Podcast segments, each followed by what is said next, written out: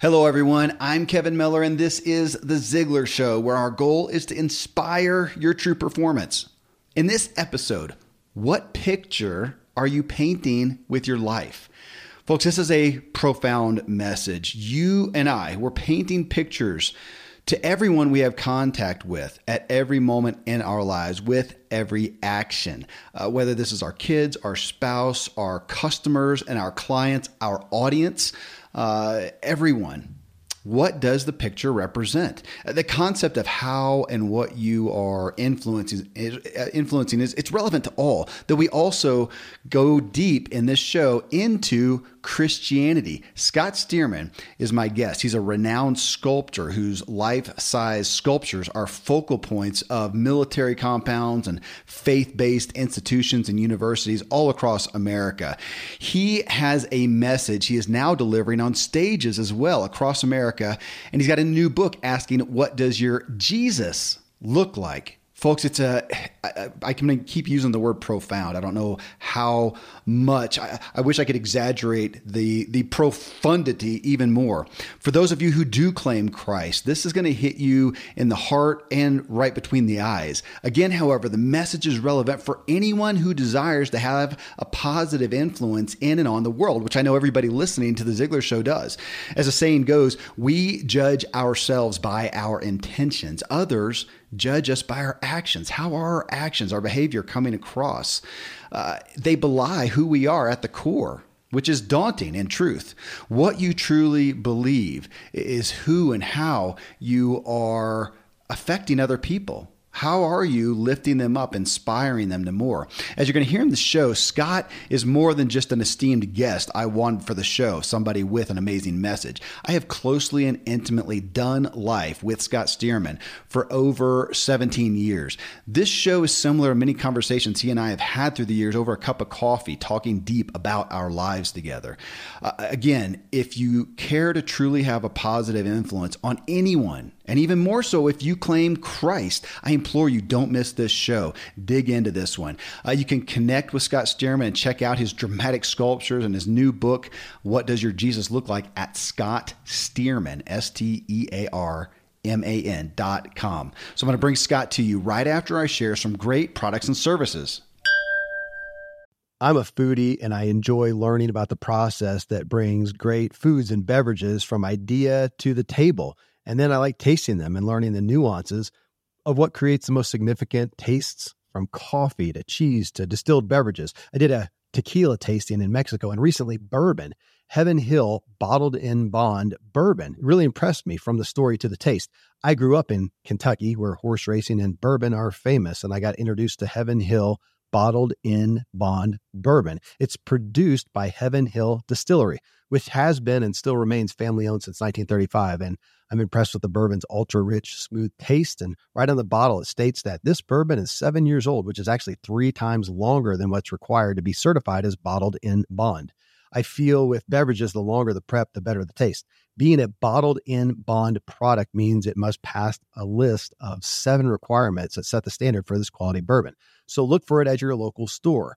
Heaven Hill reminds you to think wisely and drink wisely.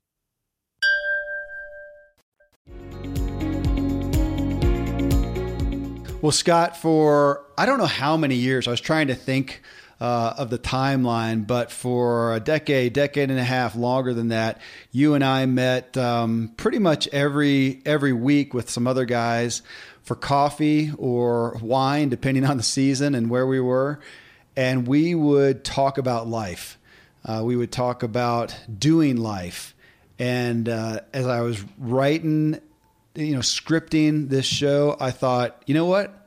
How about if we just do that? We'll let people audit our conversation over a cup of coffee. Absolutely. All right. Absolutely. Uh, the thing I remember about those times, uh, huddling up around a table in the corner of a, of a little cafe, is it was always about the story. It yeah. was always about our stories. We would tell our stories to each other. And in telling our stories, we were known by each other, which was huge in community. that that we not just know someone, but that they know us, and that we are known. My story is valued and uh, embraced and treasured by people I care about.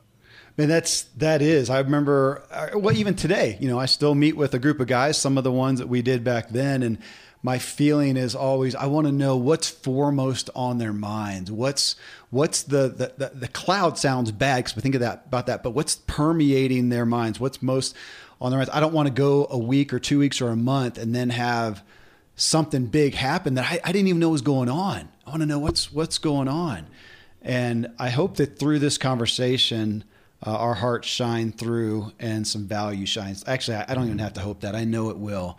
Uh, this message, and I, I want to go back and forth between your story too, uh, Scott. Actually, I want to start off with your story for context. But, you know, I, I, I was led this morning just to, as the title of this book, What Does Your Jesus Look Like? As you have been dwelling on this message for years, if you look back before this message kind of came to light and back before you've been ruminating on it and come to now though and say what are some for you what are some behavioral some lifestyle some perspectives that have changed for you as a result of you taking captive that this concept that now and again, it's it's kind of a, a, an odd word to use, but it, that haunts you, that that that, that rides above you at all times.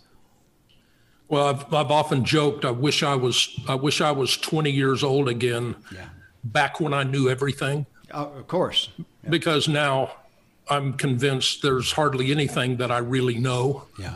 And uh, it was so simple back then, but the the the the truth is that as you start navigating life as an adult, uh, coming out of being a narcissistic young person and realizing you have to you have to uh, you have to function and uh, be present in relationships and in community with the people where you live. And so I I started to think about how my faith uh, presented to the people around me who I cared about and then it became deeper than that. It became how does my faith present to people who don't even know what I believe? But I still felt, uh, I've still felt it really important that even for someone I may never see again, it was important for the faith that I claim to represent well uh, what I have embraced as truth in in my life. Mm-hmm. So it was probably just uh, a maturation from becoming from a young person becoming an adult in relationship in community with other with other husbands and brothers and sisters and and uh, families and realizing that I had to think about how I was connecting with everyone around me and representing my faith to everyone around me. It wasn't just my own narcissistic, this is what I believe. I don't care what anybody else thinks. I don't care what it does to anyone else. This is what I believe, and I'm standing on that. And, you know, screw you if you don't believe it, you know? Yeah. Yeah, well, and it brings up, you know, in this message, and we're, as I'm going to pull out here, is relevant regardless of your faith. This message that you brought forth to me is regardless of what, if, if you're concerned about what your Jesus looks like, do you are you concerned about what your influence looks like? And there's nobody listening to this show that does not, or they wouldn't be here listening. So everybody cares what their influence looks like. So we're going to talk about that, even as we talk about the the specific issue of your faith, and in this sense uh, of Jesus. And as you talked about that, you know, I know that there are I was going to say people, but even Christians that struggle with that. Do I really, is, is the point of my faith to evangelize, to draw other people to it? Why do we have to do that? And I know the non Christians or the, the critics are critical of that. Why do you have to impress that on? And yet I'll find those same people when they find something of can I say goodness, something of health, something that is that's been a benefit to their life, a good value, they want to share it whether it was a good movie they saw or a health benefit that they received or an insight that helped their life man they want to tell people. If they if they thought you know if they, right now during the coronavirus and they hear that man you can get you know $10,000 for your business they're going to go tell people. Tell their friends who are business owners man check this out. This might help your business. In that sense that's what that's the kind of the fire that you brought under me again with my faith. Of course i would want to share it uh, just like anything else that I thought would be of value to others. And that's it's a spirit that you brought in that I feel like we so often lose in the can I say the church uh, in in our faith that I felt like you were fanning the flames of. Yeah, uh, it, it's probably the idea of being a uh, a healthy member of a community, not a community of faith, but a healthy member of a community, and living in a way that uh, I love the I love the metaphor from Mark five. I talk about it in my book. Being salt. You know, I always heard about you know Christians. Well, we're supposed to be salt. We're supposed to preserve, and we're supposed to flavor. Mm-hmm. You know, and it became this thing that we needed to do. You had to be proactive, and you had to get out there, and you had to throw salt on everybody. Yeah. Right. The thing I learned from uh, a good friend of mine, uh, Jim Garlow, was that the metaphor for salt really means do I create thirst? Salt creates thirst. Do I create thirst in people for the truth that I have embraced and that I uh, that I possess in my heart and in my life, in my spirit? Am I living my life in a way that might make someone say, okay, tell me about why you responded that way and not this way? Mm-hmm. Uh, why did you, wh- you know, what is it about you? I, I my, my wife, Hermine, she, she's had people uh, in, uh, in the, in the high tech world they knew there was something about her uh, that she was a person of faith, and they recognized it not because she was throwing salt on everybody, but because she was living her life and creating thirst uh, in others for the truth and the presence of Christ in her life. So that's what I think feels a little different from uh, being raised in an evangelical tradition and now really embracing the evangelical tradition of of we're supposed to just share saltiness and create thirst in people for Christ, for the living water of Christ. Well, and that's page, I've got it pulled up here, 77 in your book. That's the big headline. Are you page making, 77? 77, man. yeah, 77 in show 777 as we're on right now. Are you making others thirsty for the living water of Christ? So I posted a question yesterday, Scott. It was a question on health and fitness. It was for my other podcast, the True Life Show with uh, with our buddy Randy James. And ask people to share what their motive is, what the payoff is for their fitness, what keeps them pursuing that. And I mean, you know, as you can imagine, just everybody's posting because anybody who's into the health, fitness lifestyle, they want to talk about it. They're excited about it. It has helped their lives, it has helped others' lives. And again, coming back to this, we're talking about Christ, but of whatever it is that we value. So if it's fitness, you want to talk about it and you should showcase a level of fitness. If it's finance, man, you're excited about it. You want to help him. You're a Dave Ramseyite. And of course, you also should have some level of wealth and financial prosperity and security uh, for your own credibility if that's what you're going to showcase out there. And, uh, you know, if you're counseling, you should have, like your wife has done for so many years, some level of your own mental health and wellness that you've achieved in order to showcase this to others. But you're excited about it and you've achieved something there and you want to showcase that. And through your life, you're making others thirsty for X. In your book, this message, I should say this message because you do it on stage, you do it in so many different venues, not just the book, but it brought me again to what am I showcasing that's any different? Is it just I'm, I'm a, oh, he doesn't cuss? Yeah, he's, he's nice. He, he tithes, Man, I, I know people who cuss and don't tithe who are helping the needy of the earth far more than I've ever seen in a church. So that that that can't be it. What is it? And it really, it really it's kind of like goal setting. So often we don't think about this. What is my uh, what am I painting? What is the picture I'm painting? When do we think about that? Sorry, I had a. Uh, can you edit here? Yep. Okay. Yeah, I had a email thing pop up and cover my screen, and it turned you off for a minute. Yep, I got it. Um, Let me note that. You can just pick up there. yeah, can you go back and ask that again? Yep. Hold on. Let me make a note here. Uh, Forty. Sorry about that. No, no, no. So, Scott, it just had me uh, again dwelling on as a well, as a Christian, as an anything, as an advocate of X. Let's just put that there. As a let's put the bucket there. As an advocate of what are you an advocate for? How are you? Back to your uh, statement on page seventy-seven. How are you making people thirsty for that? Are you arguing? That doesn't make anybody thirsty. Are, are you proving? Ah, it doesn't make anybody thirsty.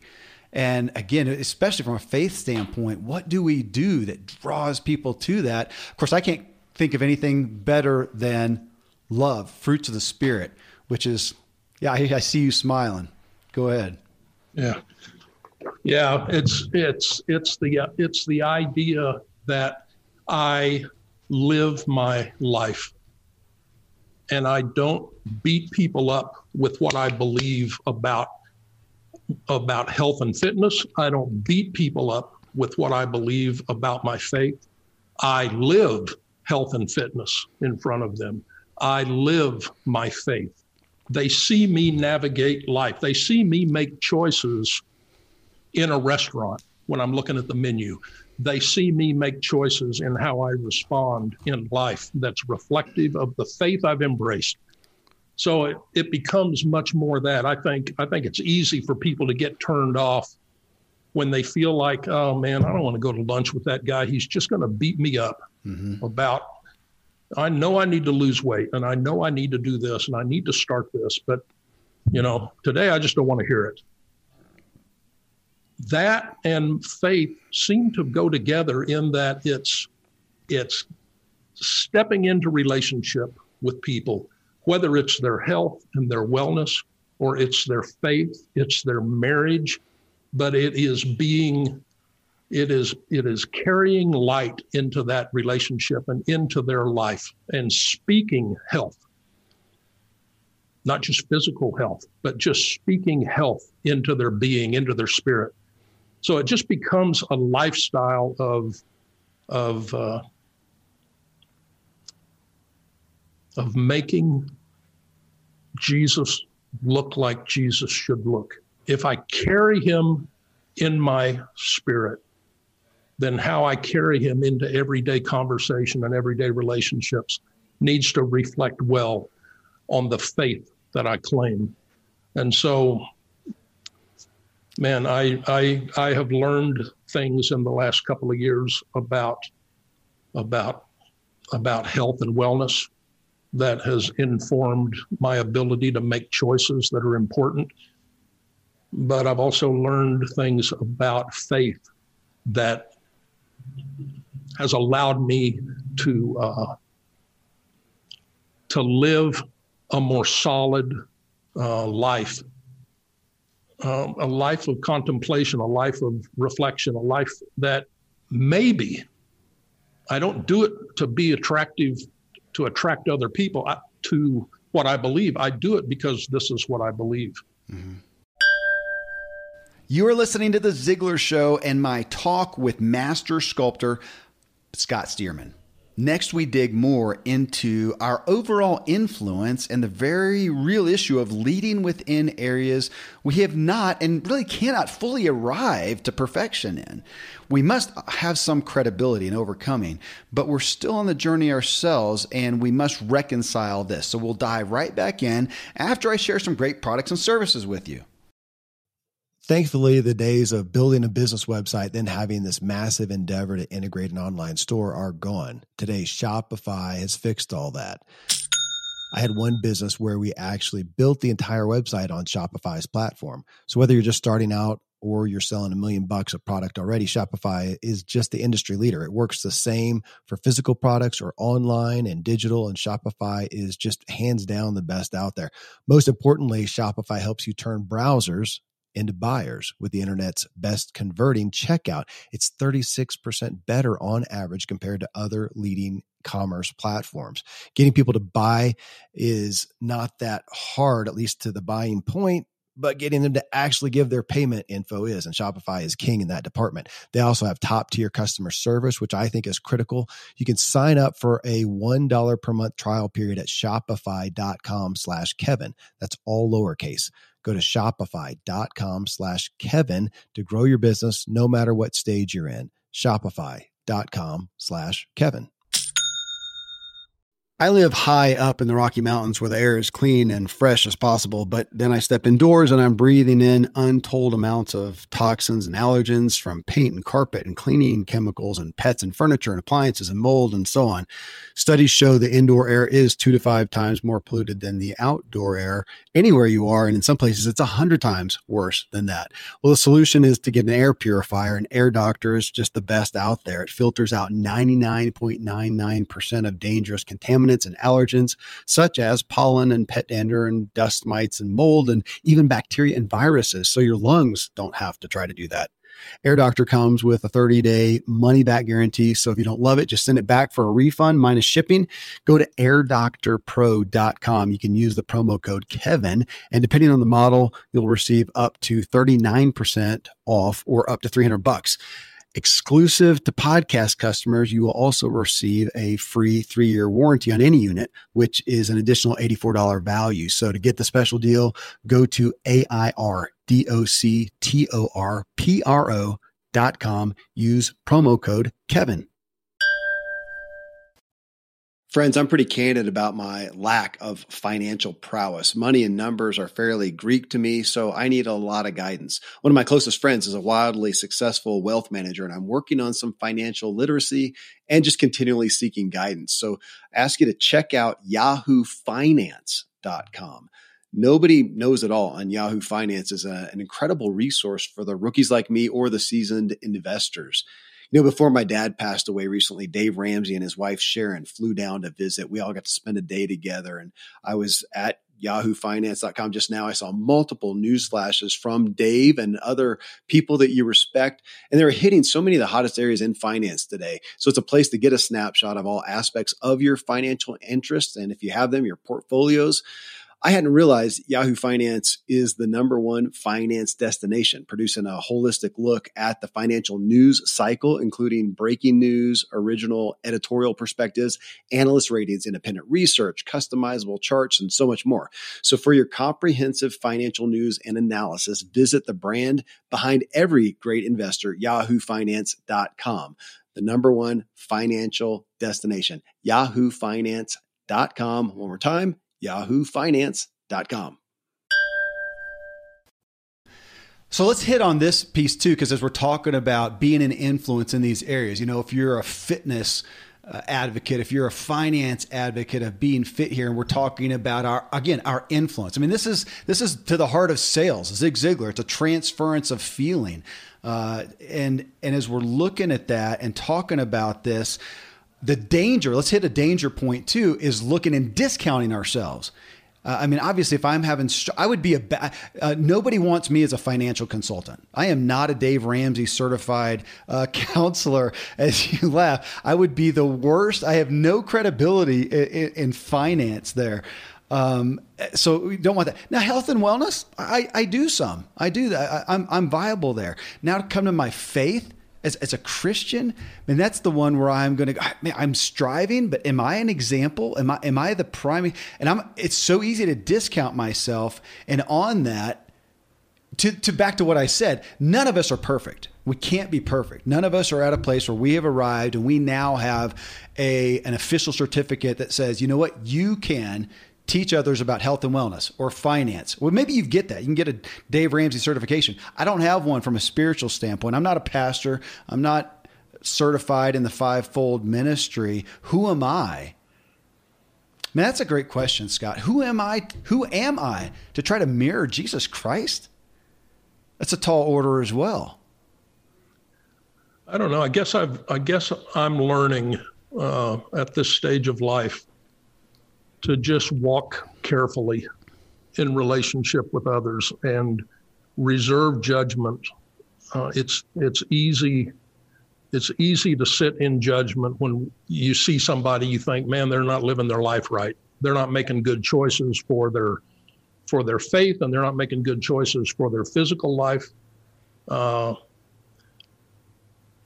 I don't know. I guess the, I guess the theme of of my book is the impetus is more on me to live an example with how with how I live my life and it's not on on my evangelistic fervor of trying to fix everybody. Yeah.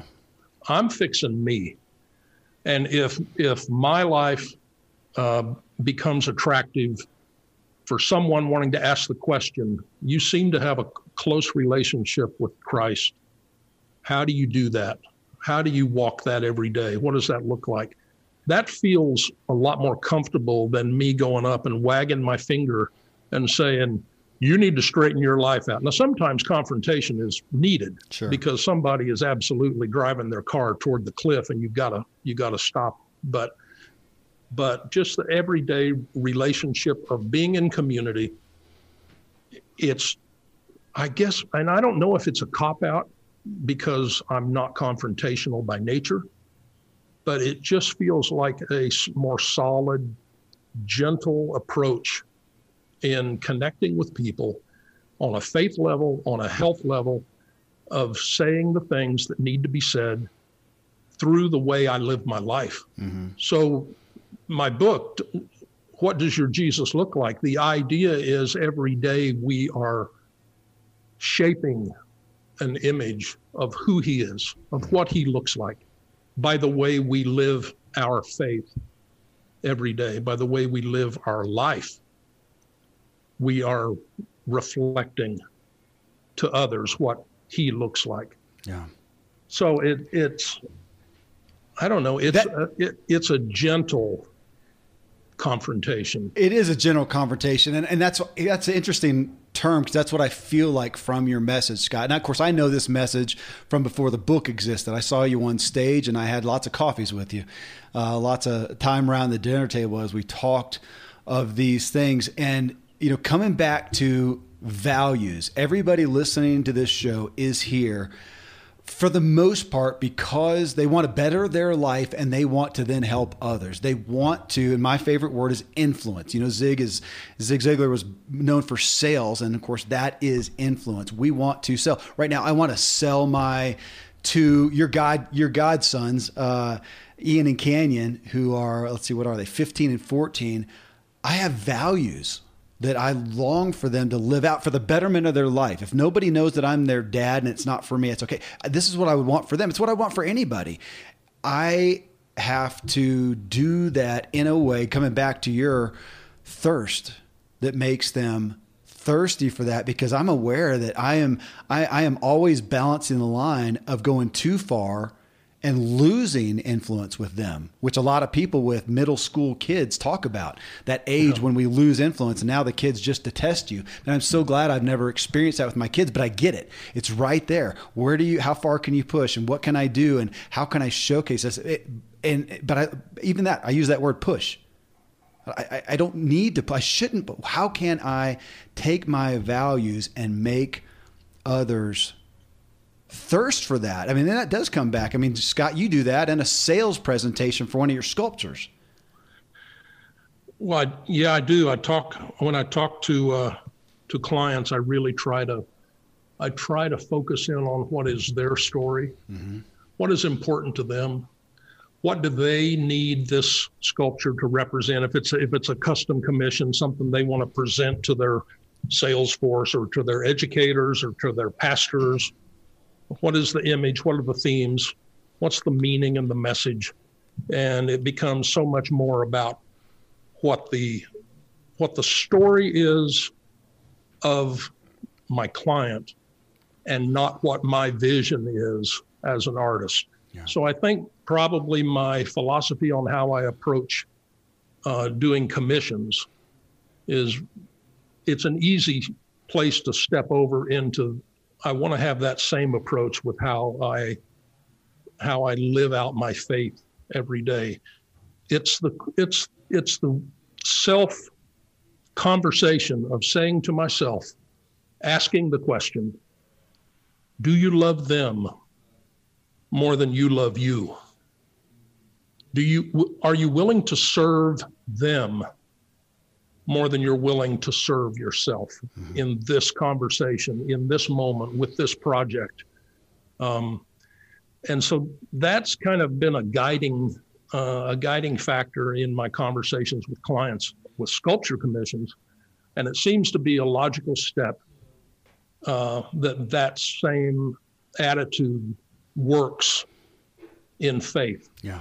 Do I love them more than I love me? We can have our conversations devolve into angry confrontations because everybody believes something today that somebody is that everybody else is going to disagree with on some level. And and we've got this we've got this cultural conversation that just feels it's vitriolic and it's disturbing because people who agree on 90% of life disagree on 10% and, and we allow that 10% to derail yeah. relationships and families and and so what I've what I've brought into faith from my sculpting philosophy of serving and I look at my faith and I go, how am I living my life? Am I going to beat them up about how they're not living, or am I going to serve them well and let them just have some a cool drink of water? You know, I'm just going to give them a cup of water and just let them drink and let them rest and let them feel, uh, let them feel the peace of Christ in this moment and it not be condemnation and it not be confrontation, Uh, just be, man, coming through, coming out of Easter just recently. Yeah. It just, now, since we had to celebrate Easter alone, it made me long for community. Yeah. It made me thirsty for relationships again. It yeah. made me hungry to embrace the people of my community, just not my not necessarily my church community, but just my community. I can't talk to anybody really. Yeah. And so that's made me hungry. So when I go back into life after this whole virus thing has settled down, I think my attitude's going to be softer. It's going to be it's going to be more gentle. I'm I'm I'm going to want to somehow express whether it's faith or whether it's fitness, whether it's relationships. I'm somehow I want to re, I want to express that I really care more about you than I care about me. Yeah. In this moment how can I serve? And that's a big idea. That's just a grandiose idea of, you know, and I and I know people are sitting out there right now, they're going, Oh yeah, right. That's not even practical. How do you do that? I don't know. I don't know how you do that. Yeah. I just think that's that it feels right to ask myself the question in this moment, who do I love more? Do I love them more or do I love me more? And all of a sudden, that diffuses confrontation and that diffuses harsh, uh, harsh relationships that uh, I don't know. It just feels it feels like a good like the right approach, and so that's what kind of drove me in this idea of putting this book together. Yeah, was people of faith going through life and we run into people who don't believe what we believe and we want to get in an argument and we want to debate them and we want to exercise political power to force them to do what we think they should do. And I don't know if that paints or sculpts a beautiful uh, image Yeah. of the Savior whose presence in our lives that we claim. Well, have you ever met anybody? I haven't met anybody yet who says, "Man, I'm a Christian. How'd you come to the faith?" You know, I was chastised and admonished into it. I'm, they they made me feel so guilty. Yeah. Yep, I got so low that I just wanted to rise back up. You're you're you're right. This comes to you know I recently interviewed John Mark Comer, and he has the book "The Ruthless Elimination of Hurry." And I was thinking about him, Scott, during Easter because he said not to take any anything away from the death and resurrection of Christ, but he says, "Is that it? What about what about his life?" What about what about his life that we want to emulate? What about the lifestyle of Jesus? And he talks about that. And I was thinking about it again as I was preparing for this. I mean, I you, you know, gosh, I, I don't know. I'll have to put the story. Maybe I'll put it in the intro coming into this for people to know that the catalyst for your message and then this book is you realizing. I, I, I guess I'm, I'm assuming realizing that you are sitting there sculpting, and as you did on stage, here you are talking about this message, literally sculpting a depiction of the face of Christ and saying, That's what I do with my life. And, and, and that was, I mean, the day I'll never forget the first time, I think it was the first time you did it at uh, community church up here. Wasn't it at a Easter, wasn't it an Easter service or something like that? Yeah, may have been Good you- Friday or something. and I you were know. doing it while our buddy probably Todd was was uh, giving the Oh yeah. message. yeah, that was a Good Friday service, right? and, and it hit me like a ton of bricks. I mean, that's what I'm doing every day to my kids, to my wife, to the people I work with, to the people I well, them more than anyone. I mean, people listen to this show, they hear this part of me. They are not privy to the rest of my life necessarily. And I am sculpting the image of whatever it is that I say I represent. Um, which is Yeah, sculpting his portrait on stage really became a visual metaphor, yeah. a live metaphor for people to uh, to answer the question, "What does my Jesus look like?" Because I'm, I'm talking about all of us every day with our choices, with our conversations, with our attitudes, with our actions, with the way we behave, the way we treat others we are telling a watching world this is who Jesus is because we carry his name. And in my book, I talk about the Ten Commandments monument I did, and I talk about the third commandment Thou shalt not take the name of the Lord in vain. I always thought that meant you don't cuss, right? I mean, I'm a preacher's kid. I knew what that list of words was, and Yeah. I knew I wasn't ever supposed to say that, right? Yeah. and I, I'm sitting in my studio working on that sculpture, that monument, and the third commandment, "Thou shalt not take the name of the Lord thy God in vain," bothered me deeply because I went, "Wait a minute, this is one of the Ten Commandments of God. This has got to mean more than just a list of words a little boy in Coffeyville, Kansas, is not supposed to say on Yeah. the playground. It's got to mean more than that." What I learned from talking to, especially my cousin who's a pastor, I I learned that when we take the name of the Lord, we have taken his identity on our life. We claim his name. So years from now, in my obituary in the back of a little newspaper somewhere, there'll be, hopefully, will be the word Christian. I am a Christian. I am of Christ. They will they will say that about me. They'll say that about me because I have taken his name Right. on my life. Does my life represent well the name I have taken? If it doesn't, it feels that feels weighty. That feels like this is one of the 10 commandments of God. Don't take my name unless you're serious about the name that you claim. Wow. Oh, you know, Scott, hold, hold, I mean, if, if we're having coffee, you and me, and talking about that, it's a dangerous perspective too. Because in one sense, it's it's a convicting uh, it's a convicting statement for you to to share that to me, Kevin Miller, as a professed Christian. It's convicting, and it should be, and I can take it as such. And yet, if I'm someone who is questioning that conviction, questioning that claim, it can almost make me run the other way.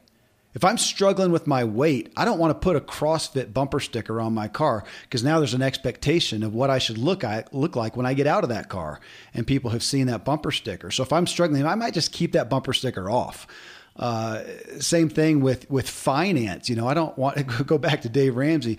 Dave Ramsey, certified counselor extraordinaire, on the back of my rusted Yugo doesn't doesn't really give off the credibility. We're t- it's like the realtor, you know, you go out and, and buy a car you can't afford because you need to look the part if you're going to look success, successful. So I don't have a, a, fish or a cross on my car. Um, maybe I should question why. Because you don't you don't trust yourself in traffic. I'm a I'm, I'm an aggressive driver. Yeah, I don't know if I that's that's that's true. But but is that a is that a is that a uh, man, is that a danger too of saying, if I'm going to claim this, would that drive somebody? Man, I'm having a discussion between us right now. Would that drive somebody to say, then I'm not going to claim it because I, I, I can't, I can't uphold that. Is that a danger? I, I I'm, I'm just pondering um, to myself because it's one that Scott again, man. I'm I'm thinking about this so often. My muse right now, my avatar, are my middle school boys because their BS meter is is is locked in all the time. Yeah. I mean, yeah. That's by proxy of that age, that middle school, high school age, is they're listening, especially to parents or authority figures, and they're questioning for the first time. And so this is what we end up talking about with Christ. Said, guys, we're talking about this, but it's the assumption that you believe, that you have faith. We got people in the Bible, disciples saying, I believe, help my unbelief. This is a lifelong thing, guys. It's a big deal. Um, and here I am talking to you about this, and, and they know me. They know my driving style. They know my struggles with my attitude, my behavior, my marriage. I mean, they're privy to it all. Man, that's, that's a it's a big claim to make, a big a big accountability. It is. It it takes commandment number three. Like one of the commandments says, "Thou shalt not murder." Yep. I haven't struggled with that this week. Good for I just you. have to say, yeah, I'm, I'm grateful to hear, brother. But commandment number three, yeah. All of a sudden, when I understood this, it applies to every moment of every day, and it becomes it be, it carries weight because it says to me, guard every moment, every moment that you live. You're a, you are reflecting the name that you claim. So I wear his name. It's like wearing a Jesus t shirt. How do I conduct myself in life and represent that name that I have on my shirt? How do I represent it well? Yeah, you're right. It's it's not an automatic, and it is. I'm gonna I'm gonna fail, and it, I mean, if you drive like a crazy man, you probably shouldn't put a fish on your trunk. Th- I'm yeah. just, yeah. I'm just saying. Agreed. I, you know, I mean, I've seen people road raging in traffic, and I look and I just go, and they've got a church bumper sticker of "See you in Sunday school" kind of thing, you right. know, and I just, it just makes me scratch my head. Yeah. I go, I somehow you've got a disconnect going in your in your life there. Yeah. So it's, I mean, it's just a daily, it's just a daily awareness I mean, the two, the two great commandments love God and love others. It doesn't have to be much more complicated than that. If I love others, that informs how I'm going to conduct myself mm-hmm. every day, every moment. How I'm going to how I'm going to represent the faith I claim in front of my two teenage boys. It's just a 24/7 awareness. It doesn't mean you're you're going to not going to fail. No, it doesn't mean that at all. It means you're in a you're on a journey. you're in a process and you're so transparent with your kids, man. I mean, you when when you do something, you go, guys, I shouldn't have done that. I'm really sorry. I, I should have I should have done better. They're learning and they're watching and they're just going, this is this is life because they're going to fail too. Yeah. And they need to know that failure isn't final. That they can they can step out of that and keep going forward uh, how many metaphors did I use in that one sentence? I love it. I, I, that's what, hey, that's what uh, that dude named Jesus. He did that a lot uh, as I as I read about him. You know, Scott, this I remember. I'll never forget reading Thomas Merton, the monk. You know, and the guy spent years on years in contemplation and prayer with with God. And uh, you're going to scoff at this, Scott, but don't you're, okay. you're you're that guy. You get to you have a unique work situation. Uh, that you are in solitude a lot, you are in contemplation a lot, and you are often tasked to. I'll never forget the story of when you were tasked to, hey, we need a a, a monument on the Ten Commandments. Well, how weighty is that? Yeah. To, to talk about a depiction, you're, you're being tasked, you're being paid a lot of money to depict the Ten Commandments. And of course, you in in God's anointing on you, I'm going to say, took that and you uh, what wasn't the testimony from a lawyer saying this is one of the best cases. Yeah, he said it's a it's a three dimensional legal brief. Yeah. On the Ten yeah. Commandments, which that thing's well, and, and folks, if you want to see it, uh, go to scottstearman.com and you should be able to find it pretty quick on there, can't they? uh, the, yeah. the monument that you did, but yep. that you're you're we're talking about this stuff not hypothetically. This is your job. Uh, what a unique job. You know what? I'm going to digress real quick, Scott. You are how old are you? 67. Six? I'm 67 and going on. I'm 67, going on 42. Going on 42. God bless that. I love that. Uh, and you are. You were telling stories uh, from an early age. You were doing it in media. You were doing it in film and TV. And it wasn't though until the age of what, 30 something that you saw 30, some, 32 yeah. is when I decided to be a sculptor. 32. And isn't the story you're walking, tell it real quick. You're walking along and you saw some dude. I was in a gallery in Colorado on vacation. And I walked in and I saw all these bronzes and they, you know, it was all Western art back in the early 80s. And, and I was fascinated. And the guy was in there working. And so I went I walked up the steps to his studio where he was working and started talking to him. And I just expressed how fascinated I was and how I just, you know, and I think somewhere in the conversation I said, I I think I want to try this. And he stopped. His name was Gene Stewart. Hmm. He's an artist from Oklahoma who spent his summers in Colorado. He stopped and he focused on me and he told me his process. He showed me his tools. He talked to me about the materials and he said, You need to go home and try. You can do this. You need to go home and try. And so I did. And that was that was where it started. And all and you know, and and literally two and a half years later, I'm saying to Hermine, honey, let's quit our jobs, sell everything, and move to Colorado. I'm going to be a sculptor. Mm-hmm. I'm 32 years old. This is insanity, right? Mm-hmm. I'm supposed to be into my career now, building my 401k, and I. We did. We loaded up a U-Haul trailer, had a thousand dollars in our pocket, and moved to the mountains. And thank goodness for my wife who kept us from going hungry because, because she was able to actually have a consistent paycheck but that's how it that that's how it started. I I just started, and it became it it became storytelling in 3D. I mean, up to that point, I'd been in video and film production, and everything was about how do you tell a story with video and film. And all of a sudden, it was the same process, using the same muscles except it was sculpture instead of video. Yeah. So, and I want to pull out and this is something that I witnessed from you. Let's go back to that story of, and, this is not to make because I know that you're going to balk if I make this about up, up, uplifting you. So it's not about you, Scott Stearman. All right, uh, this is about work and, and mastery, right. and us all looking at our work as something honorable uh, even if it's just to put food on the table. And you brought that to me too, because of course, you know, I'm I'm enamored and I have a love affair with work that you do enjoy, work that does em- embody your talents, your giftings, your skills, your abilities, your joys. Um, which you have in there, but you've also brought that to me about this the honor of anyone who's working to put food on the table, to care for those around them, that it can all be honorable work.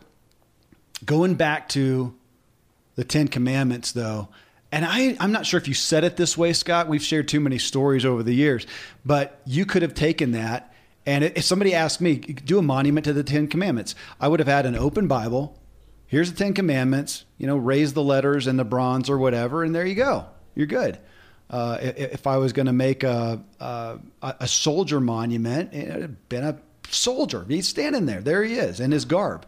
Yeah. And yeah. yet, as we all have the opportunity to be masterful in our work, to go, what can we do to tell a story, to bring honor, to, to bring mastery into our work?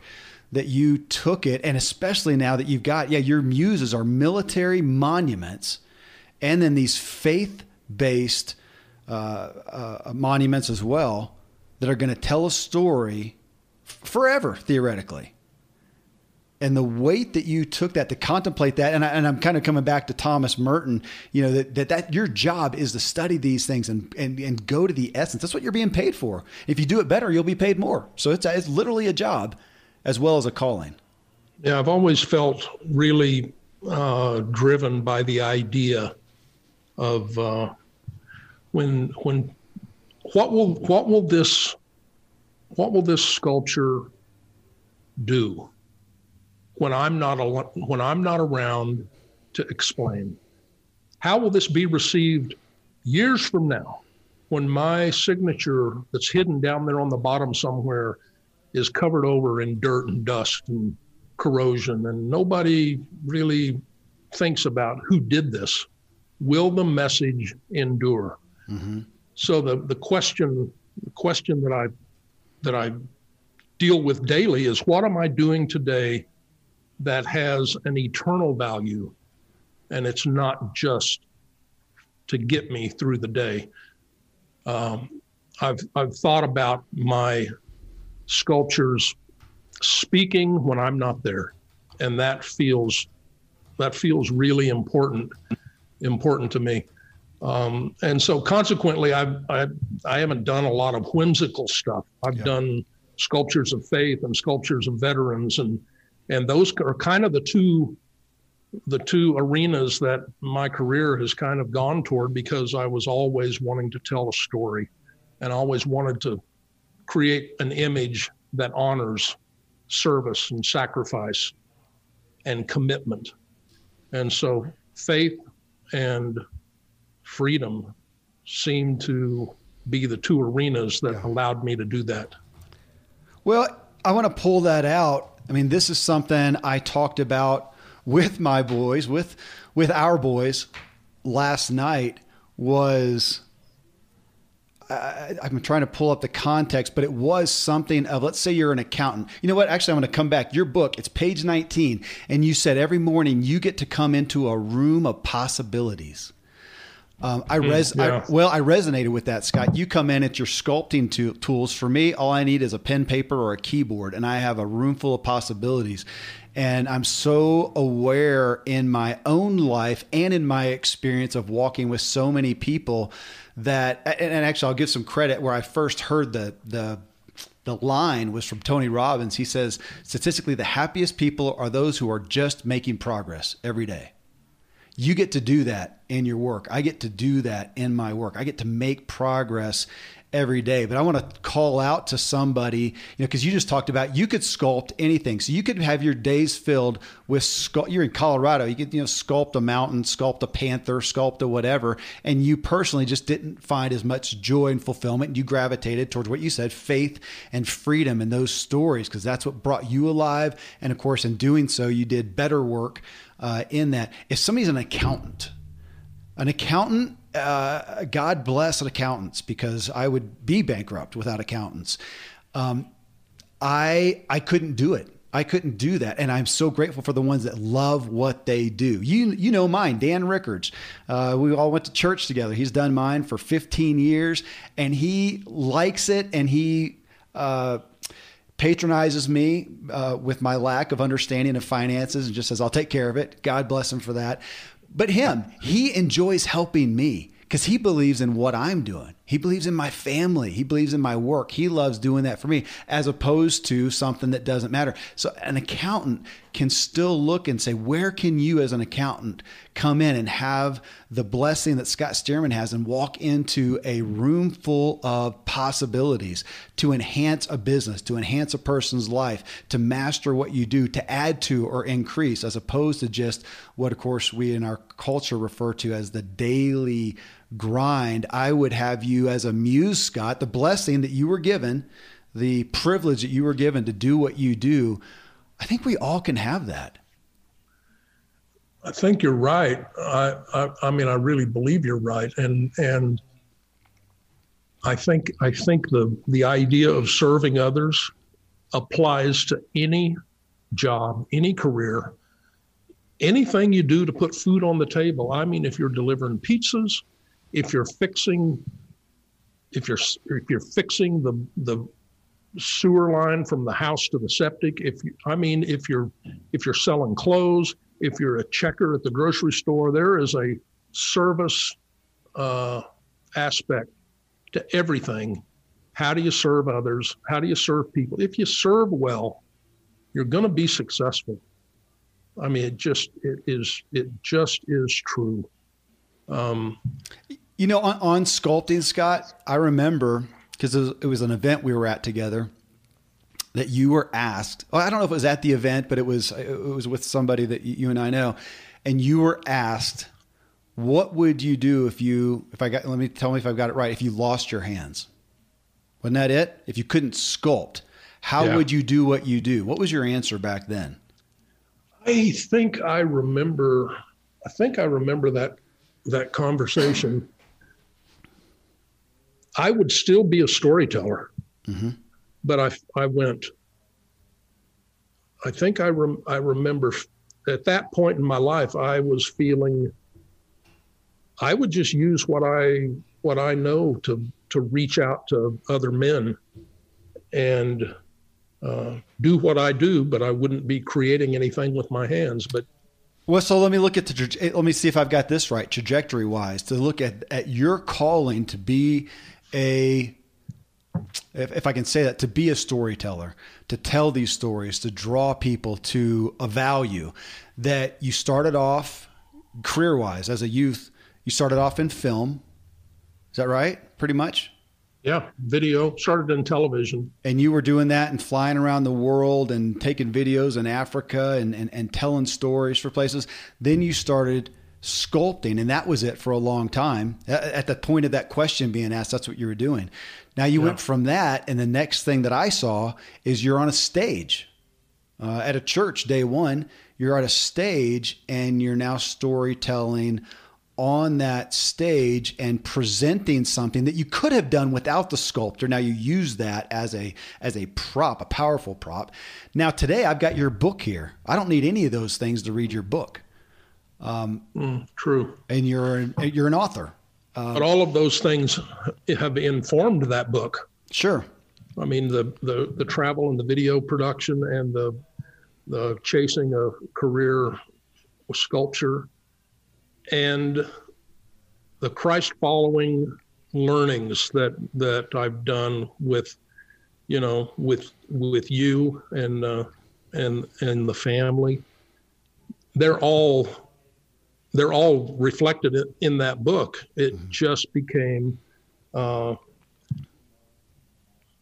became just one central idea. Christ loves the world.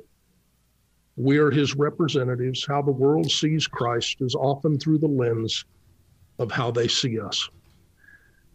And so every day I'm, you know, I, I have to answer the question, how am I doing with that? How am I doing? What does my Jesus look like today yeah. or in this moment? Uh, in the in the book, I talk about I talk about three things, uh, three ideas, three questions. When I'm in my studio, yeah. I ask the I ask the question: uh, Does this decision strengthen or weaken? Does this decision make my result better or worse? Am I creating beauty? Am I creating distortion? And so I, I ask that question every time I'm sculpting. I'm moving clay. I'm doing stuff, and and I'm asking myself, does that help? Does that hurt? Should I should I take some away? Should I add some here? Um, does does the decision uh, that I'm making here help me tell a good story? And so I ask those questions when I'm sculpting, but I really have to ask those questions uh, in life. I mean, in every moment of life. Does this choice add or detract? Does it make this stronger or weaker? And does it help me tell a good story? Yeah. Uh, that's true in sculpture. That's true when I'm alone in my studio, but it's also true when I'm not alone and I'm out in life and I'm in community and I'm and I'm bumping into people and we're rubbing into you know we're rubbing up against each other in life and and I'm making choices about how I'm going to live my life. Am I am I creating beauty or am I creating distortion? Am I strengthening or weakening? And am I telling a good story? with my life? Those, those feel like three really important questions that I have identified that I ask when I'm working on a sculpture, but they're the, they're the questions that I, that I have to ask uh, hey, I, I, love them. It's page every day. It's page ninety one. I love them that much that I know. Really, I'm I, glad you know that because I, I, don't know. I don't know what page. I do. On. You actually misspoke yourself. So I, I, literally know what you wrote. I'm I am a student of the author of this book, and that one, Scott, that one you, you you mentioned a couple of things that you know that we're representative, that we all are that's what's so convicting to me. I am a representative, whether I want to or not, whether I want to accept the accountability to XYZ, I am representing something, unless I'm a hermit, I am representing to my wife, my kids, the people here in my office, uh, my, my friends, my audience uh, you know, to this day and age, you're generally pretty transparent. And even though I know we give flack to social media and say, ah, people only post the good stuff, over time, I mean, my gosh, people have listened to me uh, day in and day out, week in, way, week in, week and week out. Uh, for a lot of people have for for years. You can see what I post on uh, Facebook. You get a pretty good idea of the flavor. Now, could I hide some from some of the bad? Probably, but man, I think it, it's a glass house these days. I think it pretty much comes through. We are representing something that there is no neutral. That's what gets me, Scott, that there's not really any neutral. Especially, yeah, with my kids, with my wife. There's no neutral. Every day, I'm representing something. I'm representing my attentiveness, my inattentiveness, my love, my disdain, my frustration, my joy. It's all coming across. I can't hide it. I want I want to I want to express what you showcase in the book. I want to desperately. Desperately. I'm, yeah, if I, I love the illustration that I put in the book and, and I've I've used it many times. I have to give credit to Don Miller. I heard him say this in a in a talk many years ago, and it's just something that resonated with me, and I've used it many times. I said it last week uh, to a to a young person I was talking to, and the the question that Don Miller asked was, if your life was a movie, yeah, what would be the reviews? Tragedy, adventure, comedy, disappointing, thrilling, waste of time, best story I've ever seen, love story, bad ending, inspiring, triumphant. I love that because when I ask those questions of if I'm the main character in my movie, am I the hero or the villain? Would the audience love me or would they hate me when they see how I'm living my life? I've learned there are there are many ways to uh, create a sculpture. I've done it a thousand different ways, and there are a thousand different ways to create a life. So it feels critical to have that foundational idea that I'm sculpting the image of Christ in this moment, where I am in this place with these people. What will he look like by how I'm living my life in this moment? It's a simple idea and it's a huge idea because it shapes every moment mm-hmm. of every day. Mm-hmm. It shapes my choices. And, uh, and I, I have, I, I, man, I had a, I had a moment the other day. I was in the bank drive-through, and it was just not a good conversation. You know, I wanted the bank to do something with some, you know, and then they wouldn't do it. They said, "No, we can't do that. You know, you're going to have to send it, mail it, blah blah blah." And I just went, "Really?" And immediately, I mean, I think I had on my, I think I had the book on the seat of my car, and immediately I'm going, "Okay, Scott." what does your Jesus look like uh-huh. in this moment? What does he look like? Yeah. And it it softened my tone. And that that lady in the drive-through, she had no idea I, what I believe. She didn't any, know anything about me. She just, we were just having a disagreement about how I thought things should be done and what she was willing to do. But it doesn't matter whether she knew I was a believer or not. I still have the I still have the responsibility as a follower of Christ to live and share his light. Whether people know he is connected to it or not, it's love God and love others. Sometimes you love others and they don't know why. They just know that that person stopped and helped me and I'm really grateful. We we we think we have to turn every good deed into an evangelistic opportunity, right? And sometimes we just need to turn a good deed into a good deed. Yeah. We just need to do good things because it's the right thing to do and not do good things because we're going to bait and switch them. You know, we're going to do something good and then maybe we'll get them to come to church. Well, to somebody who's not a not a follower of faith, that feels like the bait and switch. Mm-hmm. Yeah, you're being nice to me, but you've really got another agenda.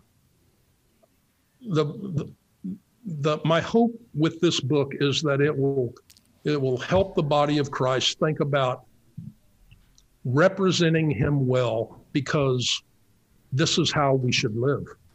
This is who we should be. This is the faith we have been called to. Just feels feels important. I, I don't know what else is. I mean, we're in an age, Scott. The you know the millennials is, are so talked about, and authenticity is the word that they love, and I think that they can they can smell intent a mile away. Oh yeah, and reading your book showcase I, I, mean again i say that. I'm, I'm focusing on the book because it's here and present and, and, in my hands. I've known this message from you for years uh, but bringing my focus back to it that the opportunity seems more ripe than ever to stand out just by loving people. That that's what you showcase to me. That's what you tell stories about in the book. It's our responsibility to love people. It's not their responsibility to embrace our message. Hmm. And uh, we can fall into the trap of thinking, analyzing the return on investment. Is this conversation worth my trouble? Mm-hmm. You know, and yeah, it is. It's worth your trouble if if all they see from you is someone who reflects the character of Christ, whether they know you are a believer or not. It's still important to reflect the character of Christ. That can happen in traffic, Kevin Miller. yes, it can. Yeah. Yes, it can. That that person in that that road rage moron.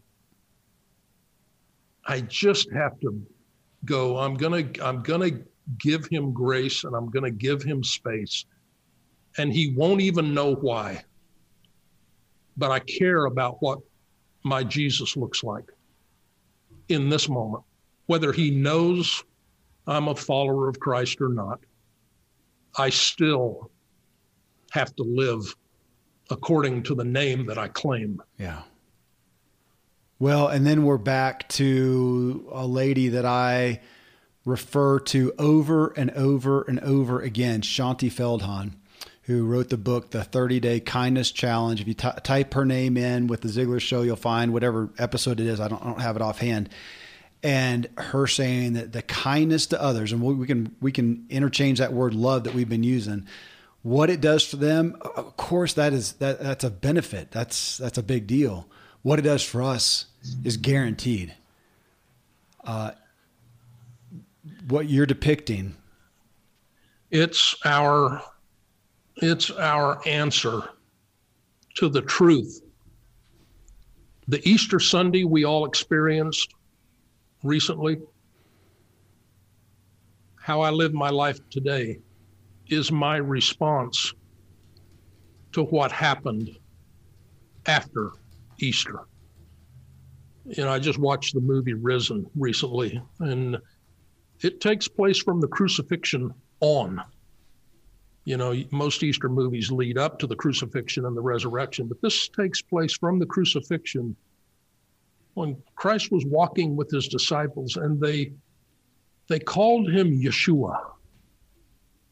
And I love I I love that in the movie they, they it was a name of affection and he was a friend that they walked with.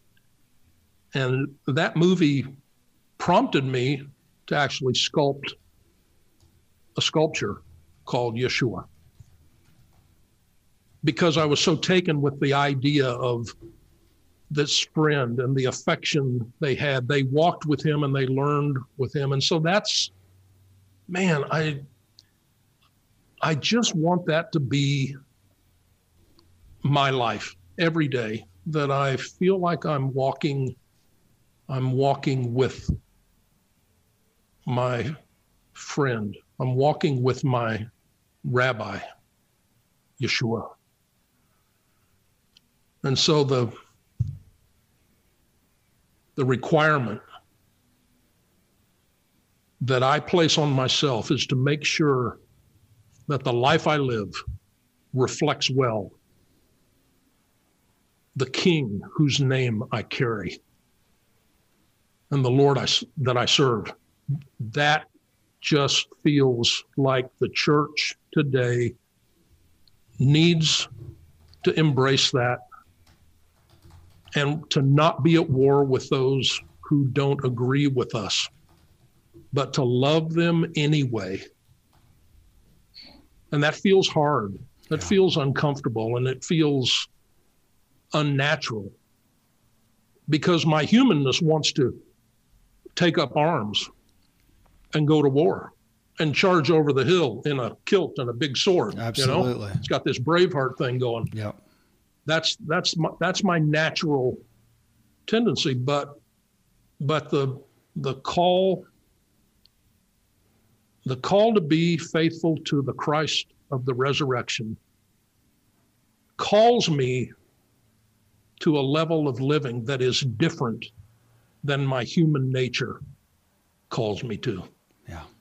And that's just man, I don't know if this I don't know if this is resonating with you, but the, that's the idea that just that informed the the writing of the book that I just wanted us as a as followers of Christ to be reminded and challenged about his character, his nature, and his his calling on us how we reflect who he is to a watching world.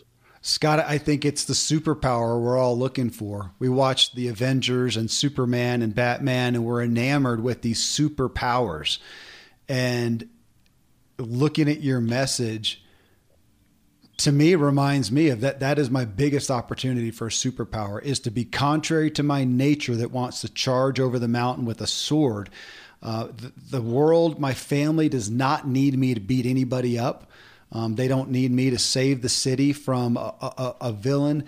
They need me to love them even more so when it is hard. They need me to showcase that. And again, I'm back to what does your Jesus look like? Outside of that, what does my life paint? What picture does my life paint for other people? And then the statement you just said a minute ago, how I live my life today is my response to Christ. How convicting is that? Yeah, you know, I in I, in the book I, I talk about I tell a story in the book about the creation of a sculpture, a veterans monument, and how years after I created that, uh, my brother Steve was was looking out over the campus mall at Southern Nazarene University in Oklahoma, and and he saw the little couple come tottering down the sidewalk, and it was an old veteran on his cane, and he he he wanted to re, he wanted to visit this monument because he wanted to reflect on a time in his life where he believed in something and he answered the calling for what he believed and he stood there as an old man raising a quivering salute and he had the feeling of a moment of self approval. He remembered his service and he remembered his sacrifice and he stood in the light of self approval. In that same story, I talk about uh, the prayer of St. Francis and how we, you know, we hear that prayer usually in a liturgical service with candles and soft music, and and uh, we think of Saint Francis as this, you know, this gentle little guy that spoke softly and he loved birds and mm-hmm. he walked around the garden a lot. But man, if you know his story, he may have had a gentle spirit, but he had a warrior residing inside of him because he stood firm on his convictions. He stood against convention. He uh, he prayed the prayer that most of us think is a gentle prayer, but it's the prayer that I challenge I challenge all of us if you read his prayer it would be hard to live that prayer every day. Make me an instrument of thy peace. What does that look like in everyday life? Where there is hatred, let me sow love. Can I love someone who hates me? Where there is injury, pardon. Can I pardon someone who injures me? Where there is doubt, faith. Where there is despair, hope. Where there's darkness, light. Then he goes on to pray, O divine master, grant that I may not so much seek to be consoled as to console. I'm not looking for what I need, I'm looking out for what others need. To be understood as to understand. To be loved as to love. For it is in giving that we receive, it is in pardoning that we are pardoned, it is in dying that we are born to eternal life. That's the prayer of St. Francis. And, the, and, and if you go through that prayer line by line, it is a huge challenge to any guy with bulging biceps carrying a big sword and charging over the mountain. I dare you to be strong enough to live that prayer this day. Oh, my word. Probably almost impossible for me but it's a but but it's a challenge. Scott, you said that years ago. You said, you know what? I would easily tell my I do easily tell my wife I would die for you. But then you hmm. you said yeah. this in our guys group. But then will I change for her? yeah, yeah, honey. Oh yeah, honey. I'll die for you. Oh, I'll go to war for you. I'll stand against the enemy. I'll protect you. But I won't go to the gym for you.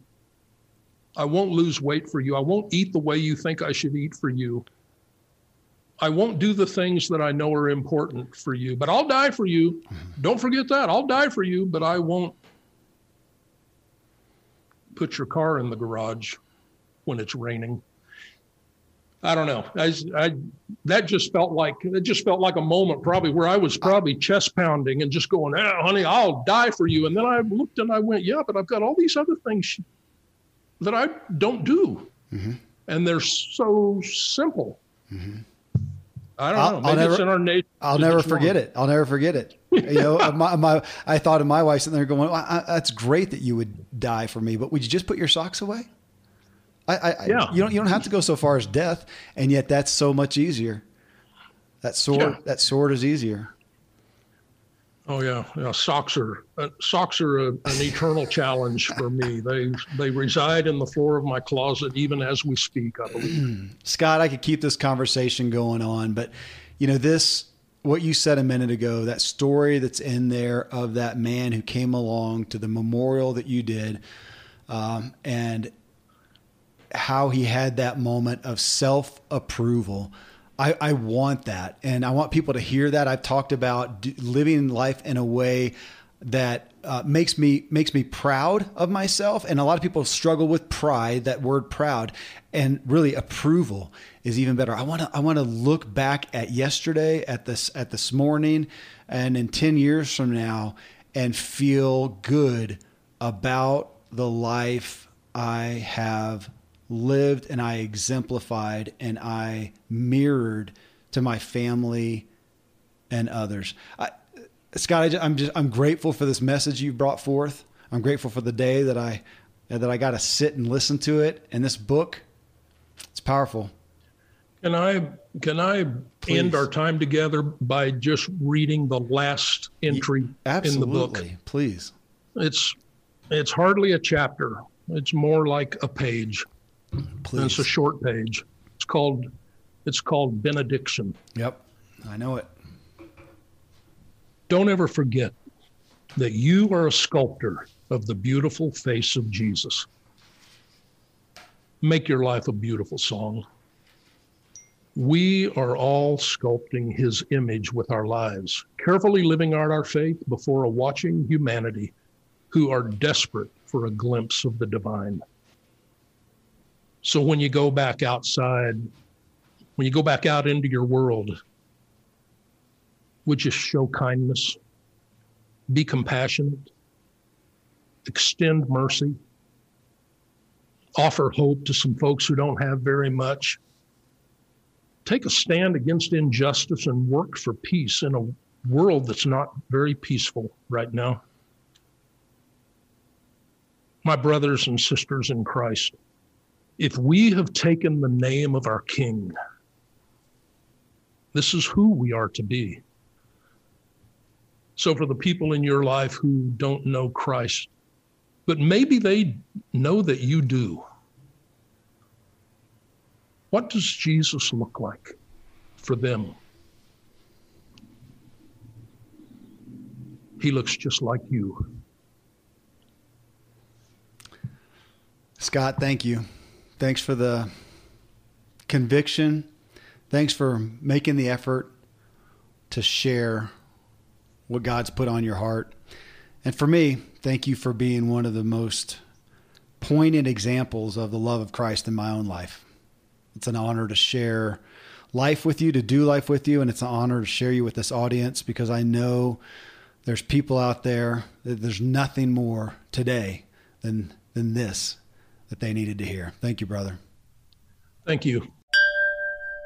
Friends, I truly hope that this conversation spoke to you as much as it did me. I know it's more faith based and contemplative than the average shows, Man, I'll simply say I felt led to do it. Uh, again, you can connect with Scott Stearman, check out his dramatic sculptures and his new book, What Does Your Jesus Look Like, at scottstearman.com. You'll be inspired just by going there and viewing his work.